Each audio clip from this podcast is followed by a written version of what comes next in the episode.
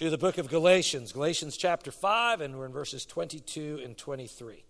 So, our message series is on the fruit of the Spirit and growing more like Jesus. So far in our series, we've looked at the fruit of love, we've looked at the fruit of joy. Today, we come to the fruit of peace.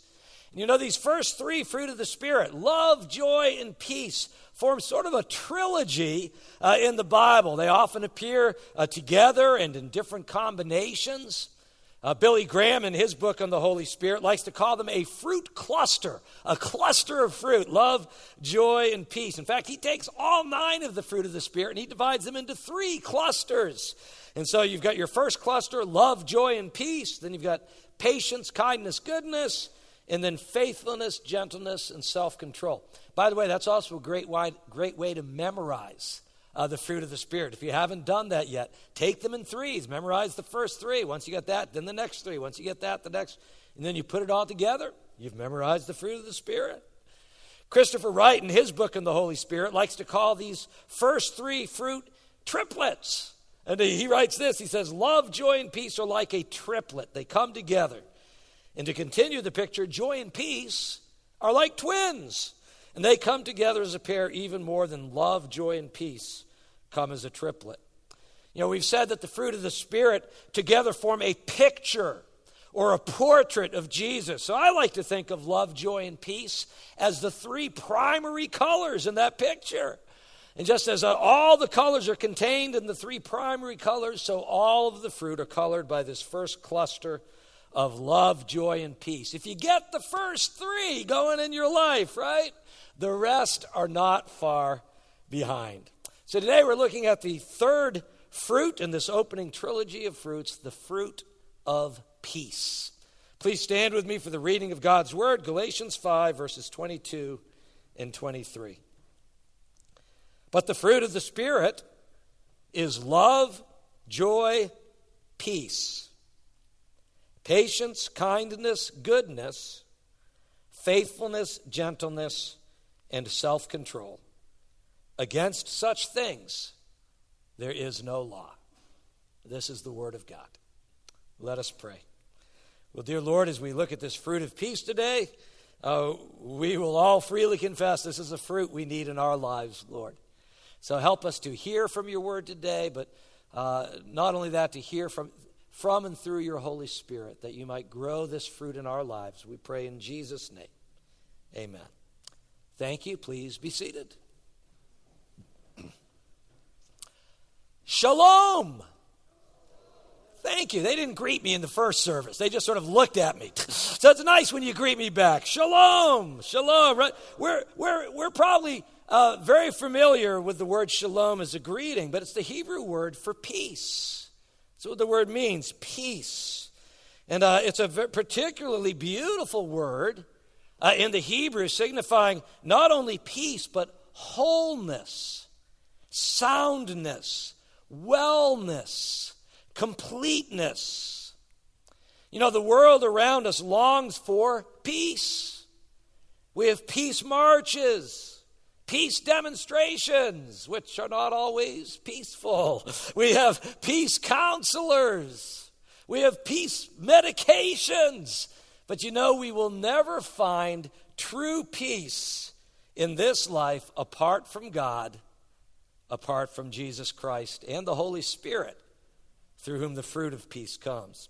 Once again, I like what Billy Graham says here. He says, For the Christian, peace is not simply the absence of conflict or any other artificial state the world has to offer. Rather, it is the deep, abiding peace only Jesus brings to the heart. And as we've been working our way through this first trilogy of fruit love, joy, and peace we, we saw love has to do with your attitude, right? And joy has to do with your emotions. Well, peace primarily has to do with your mind. Peace has to do with the mind. And we have a saying that goes along with each of the fruit of the Spirit. The one for peace goes like this I will grow in peace as I allow the Spirit to guard my mind. I will grow in peace as I allow the Spirit to guard my mind. When you allow your mind to get distracted or disturbed, you miss out on the peace that God has for you. So let's take a look at the fruit of peace together this morning. There's an outline in your worship guide if you'd like to take that out uh, to follow along. We begin uh, by looking at what the Bible tells us about peace and God. Peace and God. Now, there are three main expressions we find in the Bible that have to do with peace and God.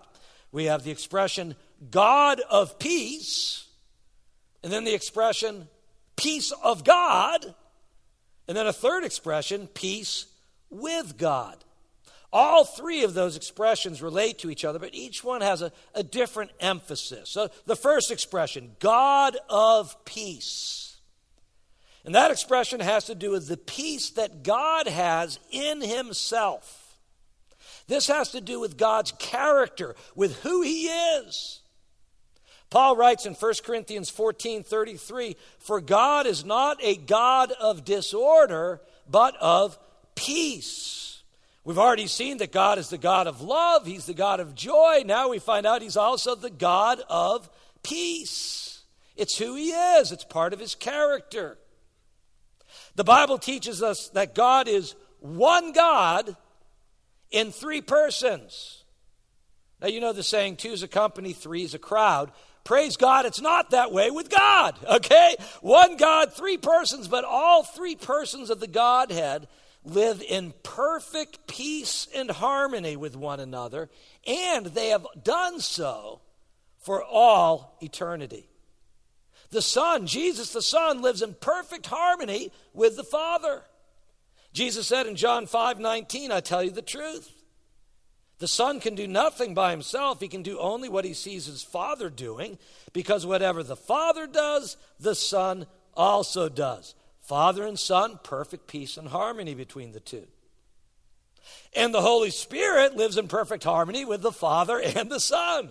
Jesus said in John 16, 13, But when He, the Spirit of truth, comes, He will guide you into all truth. He will not speak on His own.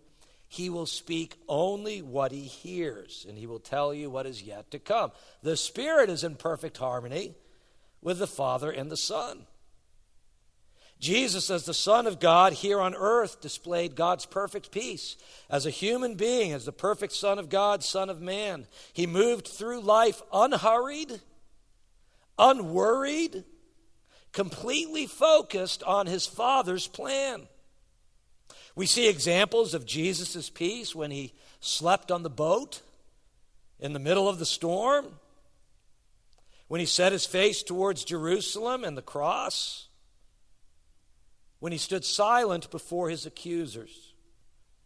So that's our first expression God of peace. The God of peace. That has to do with the peace that God has in himself.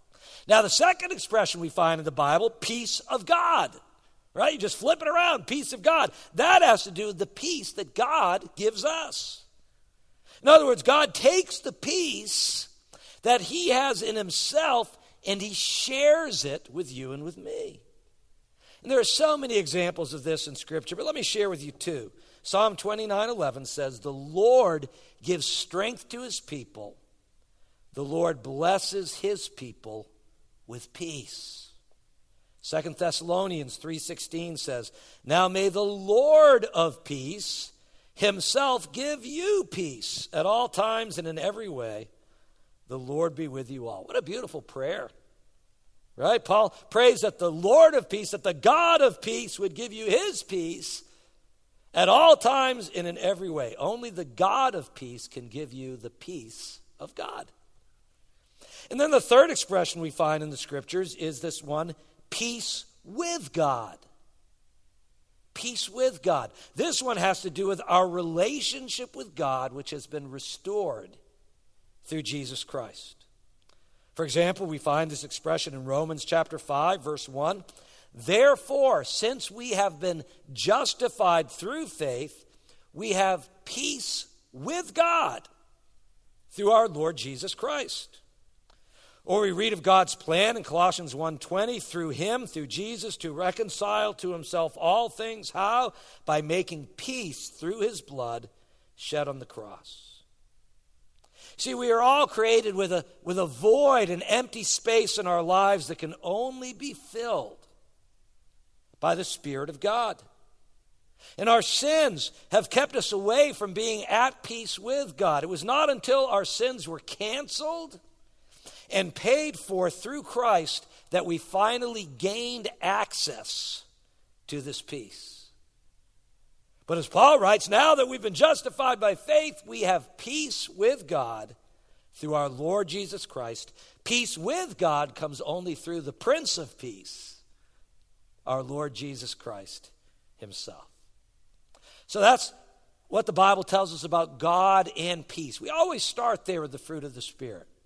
Remember, the fruit of the Spirit is the character of Jesus. Jesus perfectly reflects God. And so the fruit of the Spirit are all bound up in who God is in his character God and peace. So, next, we want to look at some of the obstacles to peace. Obstacles to peace. And there are three main obstacles to peace in our lives they are worry, fear, and conflict. Worry has to do with potential troubles, right? They're not even there yet. They may never happen. Worry has to do with potential troubles. Fear has to do with present troubles, okay? It's right here, right now. Conflict has to do with interpersonal troubles. So we want to see what, what does the Bible tell us about each of these obstacles to peace. Let's go through them one by one. Worry. Worry or anxiety about potential troubles can rob us of our peace. Proverbs 12 25 says, An anxious heart weighs a man down. And worry and anxiety can bring such disastrous effects into our lives from constant stress to ulcers to nervous breakdowns. Worry is a weight in our life that drags us down and stands in the way of peace. Jesus told us in Matthew chapter 6 in the Sermon on the Mount, He said, Do not worry. Do not worry about your life, what you will eat or drink, or about your body, what you will wear. But seek first his kingdom and his righteousness, and all these things will be given to you as well. Therefore, do not worry about tomorrow, for tomorrow will worry about itself. Each day has enough trouble of its own. You see, worry is caused by uncertainty about the future. And the future is wide open to us. We don't know what's going to happen, right? And so we worry about all sorts of things. But Jesus said, You don't need to do that. Don't worry about the future. Don't worry about potential troubles, which may never even happen. Don't worry about tomorrow. Each day has enough trouble of its own. That's the first obstacle worry. A second obstacle to peace is fear. Worry has to do about potential troubles. Fear has to do with the present troubles, right? In our lives right now. Worry is about the future. Fear is about the present. I love David's words in Psalm 3, verses 5 and 6. He shares a very personal, uh, present circumstance that he was in. I lie down and sleep. I wake again because the Lord sustains me. I will not fear the tens of thousands drawn up against me on every side. If you had 10,000 enemies surrounding you, drawn up against you, would you be able to lie down and sleep in peace? David did. David knew what it was like to be in danger. He knew what it was like to be surrounded by your enemy. And yet he was able to lie down and sleep. He refused to let the obstacle of fear disturb his peace. Jesus said in John 14 27, uh, one of the most beautiful verses in Scripture Peace I leave with you, my peace I give you. I do not give to you as the world gives. Do not let your hearts be troubled, and do not be afraid. And in context, this scripture relates to the giving of the Holy Spirit. Jesus was telling his disciples that he was going away, he was going back to the Father. But once he went back to the Father, he would send the Holy Spirit to be with us forever. How would Jesus leave his peace with us? Through the Holy Spirit. And what a beautiful peace it is. It's not like anything that this world has to offer. It is His peace, the peace of Christ, the peace that Jesus has shared with God the Father and the Holy Spirit through all of eternity. The Prince of Peace gives you His peace. So do not let your hearts be troubled, and do not be afraid. And then the third obstacle to peace that we have to deal with in our lives is conflict. Conflict has to do with interpersonal troubles. And so God not only gives us peace, but He also calls us to peace. See, first He makes peace with us through His Son Jesus, then He gives us His own personal peace, and then He calls us to live in peace. Conflict threatens to disrupt the peace that we have with each other. Jesus spoke about this in Matthew chapter 5, verses 23 and 24. He said, If you are offering your gift at the altar, and there remember that your brother has something against you, leave your gift there in front of the altar. First go and be reconciled to your brother. Then come and offer your gift. Interpersonal peace is so important to God that if you are not at peace with another person, God tells you to interrupt your worship, first go and be reconciled, and then come back and offer your gift.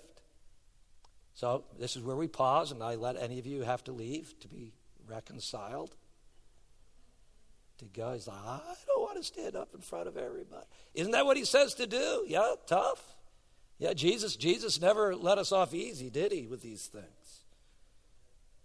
If you're not at peace with another, interrupt your worship. First go and be reconciled, then come back. We'll wait for you. Romans 12, 18 tells us, if it is possible, as far as it depends on you, Live at peace with everyone. And I like this verse because it is so realistic, right? First of all, it acknowledges that peace with other people is not always possible, right? You might have done everything you can, but they don't want to be live in peace with you. And that's okay. It's realistic. If it is possible, as far as it depends on you, live at peace with everyone. Secondly, it tells you, but you do have to do what you can do, right? If you're not at peace with someone, make sure it's not your fault. Make sure it's not because of you. Do what you can to restore the relationship and then leave the rest in God's hands. And He'll take care of the rest. And then a third thing it tells us is not to make any exceptions. God says, if it's possible, as far as it depends with you, on you, live at peace with everyone. So, in other words, we don't get to pick and choose, do we? We don't get to say, well, I'll be at peace with them, but uh, nah, not so much them, right? No, we are to seek peaceful relationships with everyone in our lives. So, these are the big three, aren't they? Worry, fear, conflict. Three big obstacles to peace. They are also three of the biggest stressors that people experience in life. But when you apply the antidote of God's peace to all three of these, you will live a more peaceful and pleasant life, and you will be better equipped to live peacefully with those around you as well. So we've looked at peace and God, right? We've looked at the uh, three obstacles to peace. Finally, now we want to learn how we can grow in peace. What are some practical things we can do in our lives to help see this fruit of the Spirit grow in us? And the Bible gives us a number of instructions in this area. They're all in your outline, but let me walk you through them together. First of all, you need to trust in the Lord. All comes down to trust. Isaiah 26 3 says about God, Lord, you will keep in perfect peace him whose mind is steadfast because he trusts in you. Notice the emphasis on the mind in this verse. Remember, peace has to do with your mind, with the Spirit guarding your mind. You will keep in perfect peace him whose mind is steadfast because he trusts in you. It's all about trust. Jesus. Jesus also connected peace with trusting God. Jesus said in John 14, 1, He said, Do not let your hearts be troubled. Trust in God. Trust also in me. Is your heart troubled this morning? Then you're forgetting to trust God. You're forgetting to trust Him. Trust in God, trust in Jesus, and you will know God's perfect peace in your life. That's one way you can grow in peace. Just trust in the Lord. Secondly, rest in Christ. Rest in Christ. Boy, we could all use some rest, right? What a beautiful word. Matthew 11, 28, Jesus said, Come to me, all you who are weary and burdened, and I will give you rest. Jesus is the good shepherd who leads you beside the quiet waters. He will calm your troubled heart. He will give you peace and rest for your soul.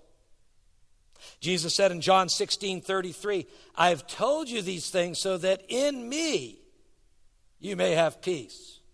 In this world you'll have trouble, but take heart. I have overcome the world. Jesus never promised that you wouldn't have any troubles, okay? But he did promise that you could have peace in him in the midst of all your troubles. That's the second way you can grow in peace. Rest in Christ. A third way to grow in peace is to love God's Word. Love God's Word. Love the Bible. Read this. Study it. Learn it. Meditate on it. Memorize it. Memorize the fruit of the Spirit. Love God's Word.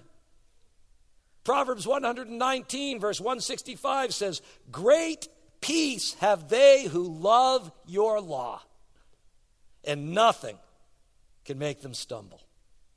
Proverbs 3:17 says the ways of wisdom are pleasant and all her paths are peace. Where do you get wisdom from? God's word. When you love God's word, you will gain wisdom and with wisdom comes peace. A fourth way to grow in peace is to pray and give thanks. Philippians chapter 4 verses 6 and 7. This is really one of the most important passages about peace in the whole Bible. We read it earlier in the service. Do not be anxious about anything, but in everything, by prayer and petition with thanksgiving, present your requests to God.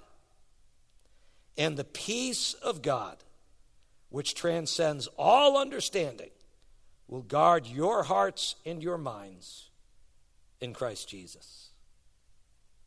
This is what I like to call the best trade in the world. Best trade ever. You give God all your worries and cares, and He gives you His peace in return. How do you do it? As soon as you recognize it, as soon as you realize you are worrying about something, bring it to God in prayer. Take your worries and turn them into prayer and thanksgiving. And when you do that, God has promised He will give you His supernatural peace, a peace that surpasses all understanding. Did you notice the emphasis on the mind once again in this verse, right? God not only gives you His peace, but this peace will guard your hearts and your minds in Christ Jesus. Okay, we've got two more here now. A fifth way to grow in peace is simply to live in unity with each other. Ephesians 4 3 tells us, make every effort to keep the unity of the Spirit through the bond of peace. Colossians 3:15 says, "Let the peace of Christ rule in your hearts, since as members of one body you were called to peace, and be thankful." So there's that call to thankfulness again, just like in Philippians, but the main idea here is that we are called to peace. And we can only know that peace as we let the peace of Christ rule in our hearts. And then finally, as with all the fruit of the Spirit, make this a matter of prayer. Ask God to do it. Ask God to develop the fruit of His peace in your life. Romans 8 6 says, The mind of sinful man is death there's no peace in the mind of the, the sinful person who's separated from God. The mind of sinful man is death, but the mind controlled by the Spirit is life and peace. Remember, peace has to do with your mind. When you ask God to develop the fruit of peace in your life, you are asking Him to guard and control your mind by the Holy Spirit.